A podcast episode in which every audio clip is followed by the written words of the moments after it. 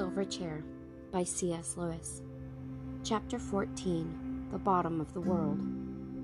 My name is Golg, said the gnome, and I'll tell you honors all I know. About an hour ago, we were all going about our work, her work, I should say, sad and silent, same as we've done any other day for years and years. Then came a great crash and a bang. As soon as they heard it, everyone says to himself, I haven't had a song or a dance or let off a squib for a long time. Why is that? And everyone thinks to himself, Why, I must have been enchanted. And then everyone says to himself, I'm blessed if I know why I'm carrying this load, and I'm not going to carry it any further. That's that and down we all throw our sacks and bundles and tools. Then everyone turns and sees the great red glow over yonder, and everyone says to himself, What's that? And everyone answers himself and says, There's a crack or a chasm split open, and a nice warm glow coming up through it from the really deep land, a thousand fathoms under us. Great Scott! exclaimed Eustace. Are there other lands still lower down? Oh, yes, Your Honour, said Golg. Lovely places, what we call the land of Bism. This country where we are now, the Witches' country, is what we call the Shadowlands. It's a good deal too near the surface to suit us. Ugh, you might almost as well be living outside on the surface itself. You see, we're all poor gnomes from Bism whom the witch has called up here by magic to work for her but we'd forgotten all about it till that crash came and the spell broke. We didn't know who we were or where we belonged. We couldn't do anything or think anything except what she put into our heads. And it was glum and gloomy things she put there all those years. I'd nearly forgotten how to make a joke or dance a jig. But the moment the bang came and the chasm opened and the sea began rising, it all came back. And of course, we all set off as quick as we could to get down the crack and home to our own place. And you can see them over there all letting off rockets and standing on their heads for joy. And I'll be very obliged, Your Honours, if you'll soon let me go and join in. I think this is simply splendid, said Jill. I'm so glad we freed the gnomes as well as ourselves when we cut off the witch's head and I'm so glad they aren't really horrid and gloomy any more than the prince really was. Well, what he seemed like. That's all very well, Pole, said Puddleglum cautiously, but those gnomes didn't look to me like chaps who were just running away. It looked more like military formations, if you ask me. Do you look me in the face, Mr. Golg, and tell me you weren't preparing for battle? Of course we were, Your Honour, said Golg. You see, we didn't know the witch was dead. We thought she'd be watching from the castle. We were trying to slip away without being seen. And then when you four came out with swords and horses, of course everyone says to himself, Here it comes, not knowing that his honour wasn't on the witch's side. And we were determined to fight like anything rather than give up the hope of going back to Bism. I'll be sworn 'tis an honest gnome, said the prince. Let go of it, friend Puddleglum. As for me, good Golg, I have been enchanted like you and your fellows, and have but newly remembered myself, and now, one question more. Do you know the way of those new diggings by which the sorceress meant to lead out an army against Overland? squeaked Golg. Yes, I know that terrible road. I will show you where it begins. But it is no manner of use, your honour, asking me to go with you on it. I'll die rather. Why? asked Eustace anxiously. What's so dreadful about it? It's too near the top, the outside, said Golg, shuddering. That was the worst thing the witch did to us. We were going to be let out into the open, into the outside of the world. They say there's no roof at all there, only a horrible great emptiness called the sky. And the diggings have gone so far that a few strokes of the pick would bring you out to it. I wouldn't dare go near them. Hurrah! Now we're talking, cried Eustace, and Jill said, But it's not horrid at all up there. We like it. We live there. I know you overlanders live there, said Golg. But I thought it was because you couldn't find your way down inside.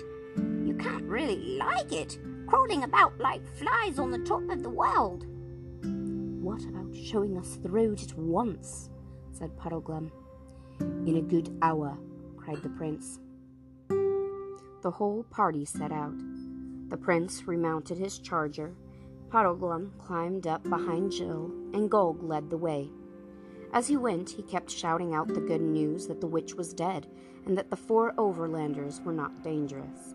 And those who heard him shouted it on to others, so that in a few minutes the whole of Underland was ringing with shouts and cheers, and gnomes by hundreds and thousands leaping, turning cartwheels, standing on their heads, playing leapfrog, and letting off huge crackers came pressing round Coal Black and Snowflake, and the prince had to tell the story of his own enchantment and deliverance at least ten times.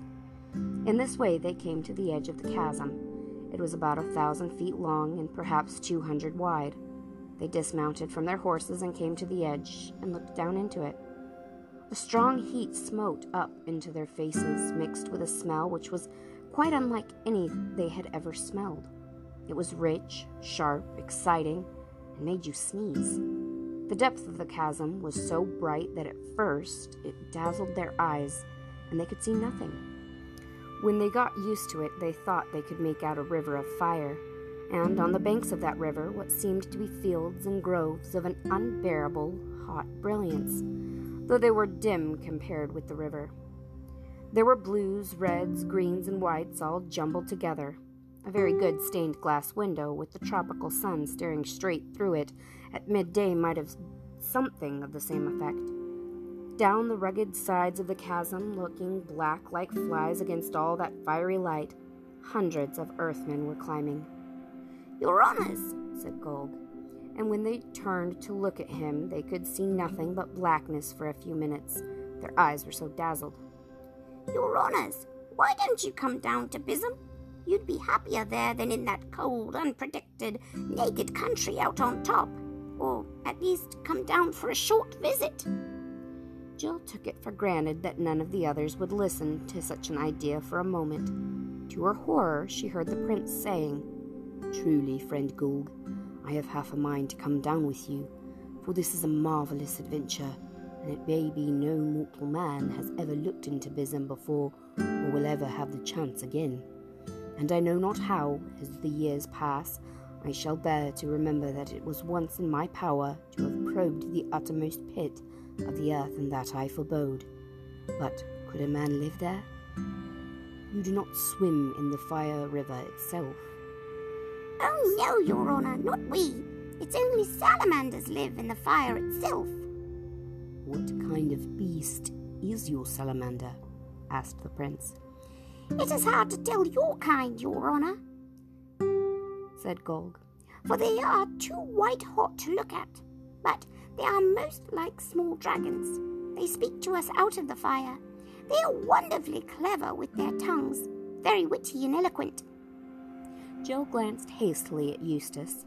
She had felt sure that he would like the idea of sliding down that chasm even less than she did. Her heart sank as she saw that his face was quite changed. He looked much more like the prince than like the old scrub at Experiment House. For all his adventures and the days when he had sailed with King Caspian were coming back to him. Your Highness, he said, if my old friend Reepicheep the mouse were here, he would say we could not now refuse the adventures of Bism without a great impeachment to our honour. Down there, said Golg, I could show you real gold, real silver, real diamonds. Bosh, said Jill rudely, as if we didn't know that we're below the deepest mines even here. Yes, said Golg. I have heard of those little scratches in the crust that you top dwellers call mines. But that's where you get dead gold, dead silver, dead gems. Down in Bism, we have them alive and growing. There, I'll pick you bunches of rubies that you can eat and squeeze you a cupful of diamond juice and you won't care much about fingering the cold, dead treasures of your shallow mines after you have tasted the live ones in Bism. My father went to the world's end, said Rilian thoughtfully. It would be marvellous thing if his son went to the bottom of the world. If your highness wants to see your father while he's still alive, which I think he'd prefer, said Puddleglum, it's about time we were getting on to that road to the diggings. And I won't go down that hole whatever anyone says, added Joe.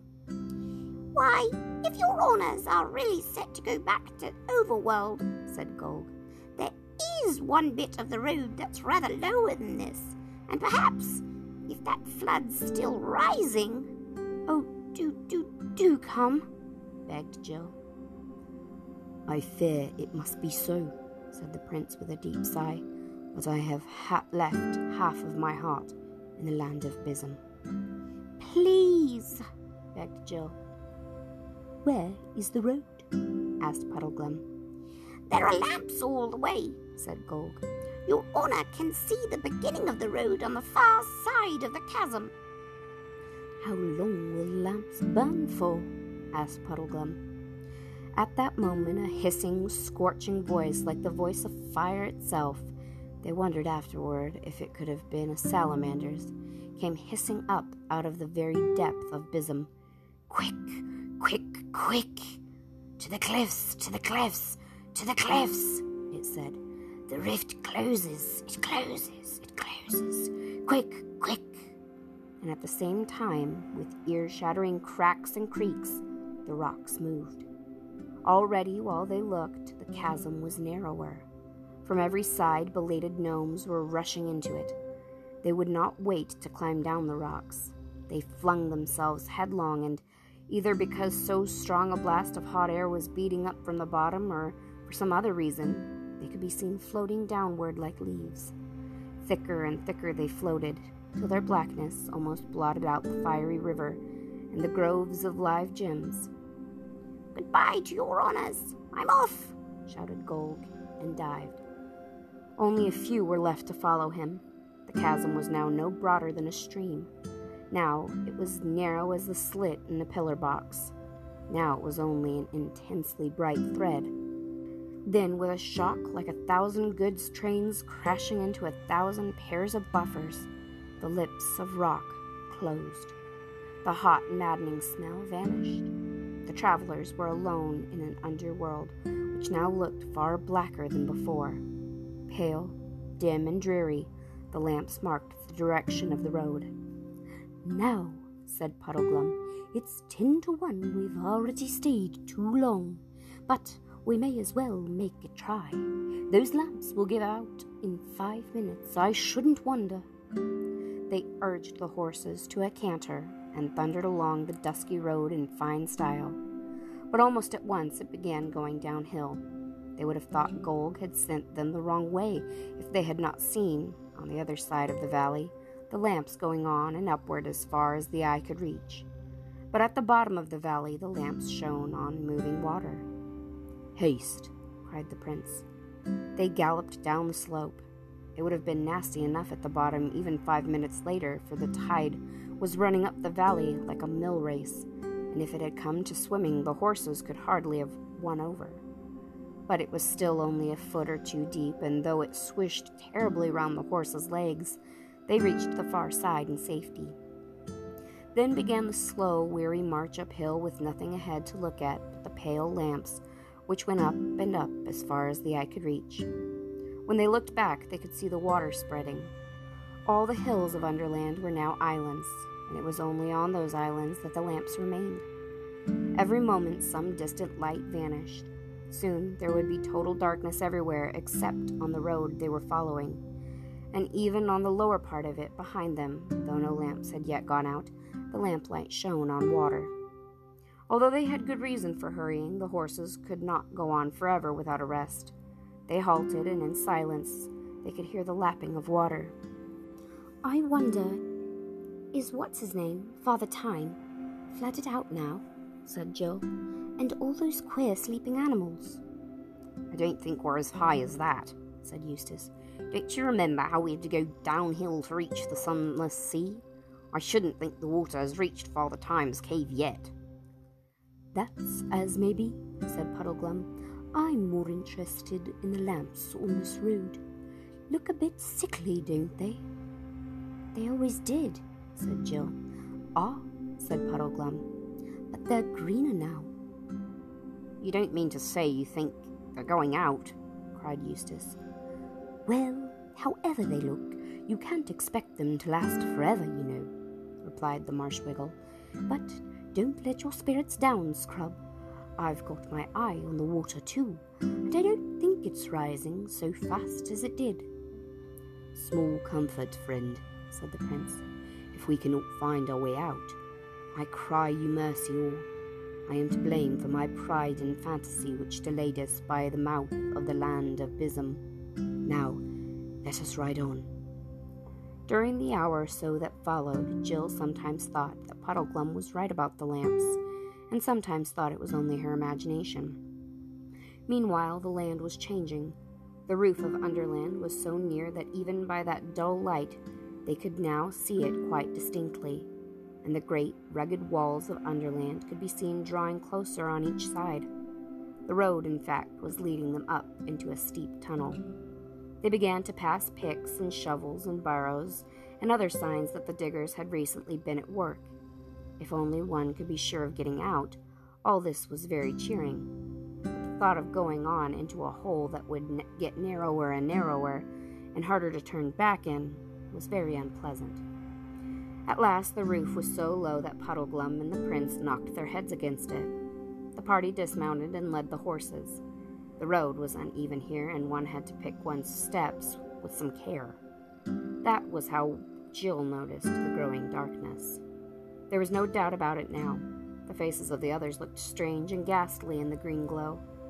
Then, all at once, she couldn't help it. Jill gave a little scream. One light, the next one ahead, went out altogether. The one behind them did the same. Then they were in absolute darkness. Courage, friends, came Prince Rilian's voice. Whether we live or die, Aslan will be our good lord. That's right, sir, said Puddleglum's voice, and you must always remember there's one good thing about being trapped down here. It'll save funeral expenses. Jill held her tongue. If you don't want other people to know how frightened you are, this is always a wise thing to do. It's your voice that gives you away. We might as well go on as, as stand here, said Eustace. And when she heard the tremble in his voice, Jill knew how wise she'd been not to trust her own. Puddleglum and Eustace went first with their arms stretched out in front of them, for fear of blundering into anything. Jill and the prince followed, leading the horses. I say, came Eustace's voice much later, are my eyes going queer, or is that patch of light up there? Before anyone could answer him, Puddleglum called out, Stop! I'm up against a dead end, and it's earth, and not rock. What were you saying, Scrub? By the lion, said the prince. Eustace is right. There is a sort of. But it's not daylight, said Jill. It's only a cold blue sort of light. Better than nothing, though, said Eustace. Can we get up to it? It's not right overhead, said Puddleglum. It's above us, but it's in this wall that I've run into. How could it be, Pole, if you got on my shoulders and saw whether you could get up to it?